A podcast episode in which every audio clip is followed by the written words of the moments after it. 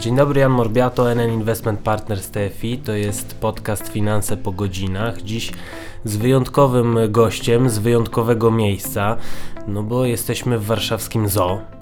E, Za oknem aura już taka jesienna. Na szczęście e, dr Andrzej Kruszewicz nie zapada w letarg. E, To jest dyrektor warszawskiego zoo, weterynarz, ornitolog, twórca ptasiego azylu, pisarz, gawędziarz. Mógłbym długo e, wymieniać. E, Dzień dobry, panie dyrektorze. Witam, dzień dobry. E, Spotykamy się dlatego, że w e, finansach e, roi się od zwierząt. Są byki, są niedźwiedzie, gołębie, jastrzębie, Świnki. leszcze, grube ryby, psy, nawet zdechłe koty, świnki. Natomiast my w tym podcaście chcieliśmy sprawdzić, czy od zwierząt moglibyśmy się uczyć oszczędzania, takiej zapobiegliwości. Jak to jest, panie dyrektorze, z tym oszczędzaniem u zwierząt? Oczywiście możemy się tego uczyć, ale nie wszystkie zachowania zwierząt mają sens z naszego punktu widzenia, bo na przykład gromadzenie tłuszczu na zimę e, pod skórą, raczej byśmy tutaj chcieli tego uniknąć, a to jest strategia choćby niedźwiedzia, czy borsuka, czy jenota, które mogą zwiększyć masę ciała na okres zimy, no bo muszą przetrwać hibernację, więc, więc to bym raczej odradzał. Nie o ten rodzaj zapobiegliwości właśnie nam E, chodzi. Tak, i też nie należy tego rozumieć dosłownie, no bo wiewiórka zbierająca orzeszki, no to też no, orzechów możemy sobie trochę zgromadzić, ale no, może nie do końca na całą zimę. Więc y, tak, możemy sobie w świecie zwierząt zobaczyć y, kilka sposobów na, na przetrwanie. Ale to dotyczy zwierząt właśnie z naszej strefy klimatycznej. W tropikach zwierzęta żyją z dnia na dzień, y, nie mają potrzeby gromadzenia rezerw, no bo wszystko jest wokół. Tak jakby w bufecie ktoś, ktoś był i sobie gromadził gdzieś pod stolikiem jakieś zapasy. No nie ma to sensu. Natomiast tam, gdzie przez znaczną część roku nie ma nic do jedzenia, no to można wywędrować z takiego miejsca. To robią na przykład ptaki, ale też nietoperze i motyle. Albo można zostać, ale się do tego przystosować. I można się przystosować fizjologicznie albo behawioralnie. Fizjologiczne przystosowanie to jest właśnie hibernacja, zgromadzenie tłuszczyku. Sowy na przykład mogą gromadzić tłuszczyk i powinny, ale krogulec czy soku, jak zgromadzi za dużo tłuszczu, to nie będzie latał. E, Więc to te, też są pewne, pewne ograniczenia. Ale sowa, no, w momencie, kiedy jest słodny dzień deszczowy, to jej piórka przemakają jak szmata. Ona nie będzie w stanie latać, dlatego musi mieć możliwość przed przeczekania takiego okresu, z jednej strony jest to tłuszczyk pod skórą, ale z drugiej strony sowy gromadzą też zapasy w postaci myszek, gryzoni, swojej dziupli, które umiejętnie schładzają, żeby tam nie doszło do zaparzenia treści. Y, Suweczka, maleńka sowa, też może jej się nie udać polowanie, więc musi przeżyć, sobie gromadzi jakieś sikorki y, w swojej dziupli na, na okres trudny. Czy to jest tak, że one jak tylko coś upolują, to od razu sobie odkładają na czarną godzinę, czy też e, robią takie polowania specjalnie e, no, w celu nagromadzenia tych zapasów? Jak, jak, jak to wygląda z tym odkładaniem? No, głodny nie będzie odkładał na, na zapas, tylko raczej zje od razu. A to odkładanie jest wtedy, kiedy jest nadmiar zdobyczy, czyli jestem najedzony i w tym momencie coś się zdobyło, no to warto to przechować. Y, Bywają też czasem nieporozumienia y, pomiędzy ludźmi, którzy obserwują y, zachowania, zachowania tego typu ptaków, bo pamiętam przykład pewnego Amerykanina, który miał gąsiorka, że, dzierżbę, może to nie był gąsiorek, ale w każdym razie dzierżba w Ameryce i dzierżby mają właśnie to do siebie, że zgromadzą zapasy.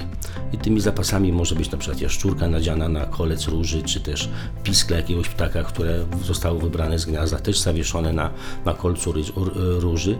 I był taki przypadek, że sąsiad zobaczył, że u sąsiada na kolcach róży wiszą takie właśnie zdobycze i oskarżył tego człowieka o jakieś zboczenie związane z nadziewaniem zwierząt na, na kolce. Więc y, czasem zwierzęta mogą powodować pewne zakłócenia, ale bywało też i tak, i to u nas w Polsce, że ludzie e, wykopywali śpiące e, susły, ale też chomiki e, europejskie, które to są półkilogramowymi zwierzątkami i ludzie z głodu wykopywali te, te susły i chomiki i je zjadali. E, Susły po prostu zjadali, e, ale na przykład chomikom zabierali także zapasy i tych zapasów to bywały kilogramy zboża zebrane po, po i więc jak się do, ktoś dobrał do takiego chomika, to miał tłustego chomika do zjedzenia plus jeszcze trochę zboża. Więc ludzie to robili, robili to oczywiście z biedy i głodu, ale to też była taka zapobiegliwość, wykorzystanie innego zapobiegliwego, żeby sobie poprawić. Tak, zwierzęta gromadzą zapasy, dość wymienić wiewiórkę chociażby, która, e, która potrafi zbierać orzechy. I też robiłem taki eksperyment tutaj w Parku Praskim obok, że y, dawałem wiewiórce orzeszek i jak ona z tym orzeszkiem biegła i go chowała w swoim miejscu przy swoim drzewie, to ja się oddalałem i dawałem jej znowu orzeszek, więc ona znowu biegła do tego miejsca, które znała przy drzewie, ale w pewnym momencie dystans już był taki, że jej się nie opłacało biec tym orzeszkiem do drzewa i bała się, że się oddalę. Więc zaczęła zakupywać w miejscu tuż obok tego, gdzie dostała ten orzeszek, więc ja znowu się oddalałem. Ona z następnym biegła do tego, gdzie był poprzedni, ale no w pewnym momencie już jej umysł przestał kontrolować te wszystkie orzeszki i dała mi spokój. E, Więc no, w pewnym momencie była, jakby osiągnęliśmy wspólnie z tą wiewiórką pułap możliwości gromadzenia tych orzeszków, bo już wiewiórka sama chyba stwierdziła, że nie jest w stanie tego ogarnąć. Sójki gromadzą żołędzie, upychają te żołędzie w różnych miejscach. Czasem są to dziuple, ale wtedy jest to jakby bez korzyści dla dębu i dla, dla tego żołędzia, ale bardzo często sójki zakupują te żołędzie gdzieś wśród liści, gdzieś y, na ziemi i wtedy, jeżeli taki żołędź nie będzie znaleziony w czasie zimy, no to ma szansę na wykiełkowanie. U mnie w ogrodzie jest takich y, dębów sporo, rozsianych właśnie przez, przez sójki, bo im dawałem te, te, te żołędzie, a one z takim jednym żołędziem mogą chodzić pół dnia. One go biorą sobie pod język i go tak rozmaczają pod językiem, potem w dziobie troszeczkę oskorbują z tego, co już jest miękkie i potem tak chodzą sobie pół dnia z takim żołędziem gdzieś tam właśnie e, pod językiem i go tak powolutku wykorzystują. Więc jest to, jest to rzeczywiście zadanie na cały dzień, trawienie takich powiedzmy dwóch żołędzi w ciągu dnia. Ale gromadzą zapasy i robią to zapobiegliwie, pamiętają o tych zapasach. Natomiast, natomiast nie wszystkie sójki przeżywają zimę, więc wtedy te zapasy ulegają zatraceniu i dęby mają szansę wyrosnąć z dala od macierzystego drzewa. Wspomniał pan wiewiórki. Ja z kolei kiedyś zaobserwowałem, jak e, sroka chyba podpatrzyła to miejsce, gdzie wiewiórka schowała ten orzeszek i później jej go stamtąd e, zabrała. Czy zwierzęta mają też jakieś strategie e, bronienia się przed właśnie na przykład kradzieżą? Czy te zapasy jakoś potrafią zapobiegliwie też no, schować, obronić? Oczywiście tak. Z naszej fauny no to mamy taką elitę intelektualną ptasiego świata, czyli wrony, które właśnie obserwują wiewiórki. Jak wiewiórka schowa orzeszek, to one potem przychodzą i zabierają i chowają w swoje miejsce. E, czyli no tak trochę jak fiskus. Podatki po- zabierają i chowają w innym miejscu, na innym koncie. E, I to jest to, co jest ciekawe tutaj akurat w warszawskim ogrodzie zoologicznym.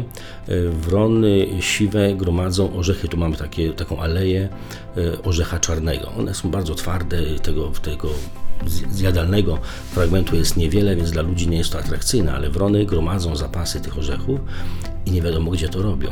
E, W każdym razie do wiosny mają orzechy. I one z tymi orzechami latają po co i zrzucają te orzechy na alejki betonowe, żeby je rozkruszyć i to się dzieje przez całą zimę, chyba że spadnie śnieg, to jest to działanie bez sensu, ale do wiosny te orzechy mają, czyli nagromadziły zapasów i mają te zapasy i wiedzą gdzie one są. A wy nie wiecie gdzie. My nie wiemy, nawet nie chcemy wiedzieć, bo nam do niczego to nie jest potrzebne, ale to, to jest zapobiegliwość. Tych wron mamy na terenie z około 50, więc wszystkie orzechy są zagospodarowane. One nauczyły się również podkładać te orzechy pod samochody albo pod meleksy i wtedy zjadają takie skruszone. E, No a to wciąż łatwiejszy dostęp do konta, krótko mówiąc, ale przede wszystkim te zapasy starczają mi na całą zimę, więc to jest zupełnie szokujące. Czyli mają taki swój wroni bank, można powiedzieć. A czy właśnie inne y, rzeczy poza jedzeniem zwierzęta gromadzą? No przychodzą mi do głowy właśnie też wspomniane przeze mnie sroki, ale to bardziej jest chyba taki impuls, odruch, żeby coś świecącego sobie gdzieś tam schować. Y, czy coś poza jedzeniem? z tymi błyskotkami i srokami to, to jest to element bajkowy. Ja zaglądałem do sroczych gniazd, myślę, że kilkaset odwiedziłem sroczych gniazd i niczego tam nie znalazłem. Badałem biologię sroki, chciałem wiedzieć jak tam jest, e, wygląda rozwój piskląt, jakie szanse na, na ich przetrwanie i tak dalej, ale niczego nigdy nie znalazłem w takim gnieździe. E, oczywiście eksperymenty na oswojonych ptakach pokazują, że jeżeli coś się wyróżnia, to jest przede wszystkim to wybrane w dziób, czyli wśród rzeczy matowych coś błyszczącego będzie wzięte, ale wśród błyskotek rzecz matowa będzie wybrana. Aha. Czyli no, to jest takie, takie selektywne bardzo. Sroka jest też taką, takim przykładem bardzo inteligentnego ptaka. Ona ma samoświadomość, także widząc siebie w lustrze wie, że to jest ona, a niektórzy, niektórzy nawet y, dorośli ludzie nie tego nie wiedzą. W każdym razie y, tak, poza, poza pokarmem gromadzenie innych rzeczy, krótko mówiąc, nie ma sensu. Ale w okresie na wiosnę możemy zauważyć gromadzenie patyków na gniazdo. I wtedy jest tak, że u pary gawronów, gdzie jest no, to ważne, te patyki muszą być odpowiednie, czyli nie mogą być zebrane z ziemi, bo są brudne, mokre, muszą być ułamane, czyli wymaga to wysiłku od samca. I on te patyki przynosi samicy, ta samica ogląda taki patyk i albo go odrzuca, albo przyjmuje, natomiast ona siedzi na gnieździe siedzi i pilnuje zasobów, żeby nikt im y, jej tych zasobów nie zabrał, bo jeżeli będzie tylko chwila nieuwagi, to natychmiast sąsiedzi będą zabierali patyki z gniazda. Podobnie dzieje się u pingwinów, które gromadzą kamyki. Te kamienie są ważne, dlatego że tworzą kopiec i w razie roztopów ten kopiec powoduje, że jajo przetrwa, nie będzie zalane wodą i tam też skarbem jest kamyk, więc są podkradane te kamyki. I jak tam ktoś chodzi między kopcami, to jest szczypany, by uciekał stamtąd, bo, no bo wszyscy są zazdrośni o swoje zasoby. Czyli mówiąc zupełnie szczerze, no raczej nie powinniśmy zwierząt podpatrywać, jeżeli chodzi akurat o oszczędzanie, bo po pierwsze yy, odkładają kiedy im zbywa, a w oszczędzaniu powinno być trochę odwrotnie, powinno się zawsze oszczędzać, nawet kiedy nie zbywa. No po drugie tak yy, kradną, no mówiąc wprost. I wcale się tego nie wstydzą. I wcale się tego nie wstydzą. Natomiast chciałbym jeszcze Pana zapytać o Zacząłem od tych, e, od tych um, powiedzonek finansowych, e, o byka i o niedźwiedzia. To są symbole Hossy i Bessy. Byk symbolizuje Hossę, niedźwiedź Bessę.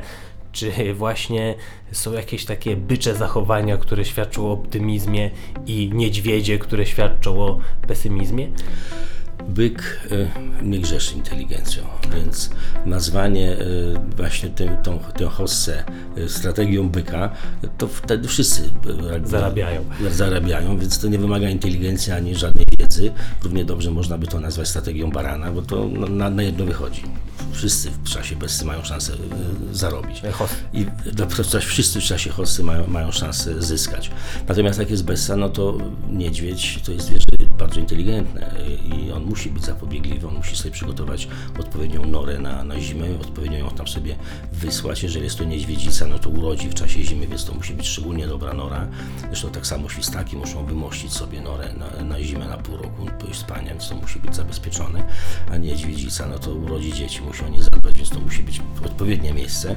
No i musi nagromadzić tłuszczyku, bo będzie ze swojego tłuszczyku karmiła te dzieci mlekiem.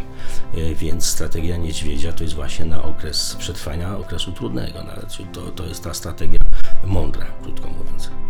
Naszym dzisiejszym gościem w podcaście był dr Andrzej Kruszewicz, dyrektor warszawskiego ZOO, a ja zapraszam do kolejnych finansów po godzinach już za mniej więcej miesiąc.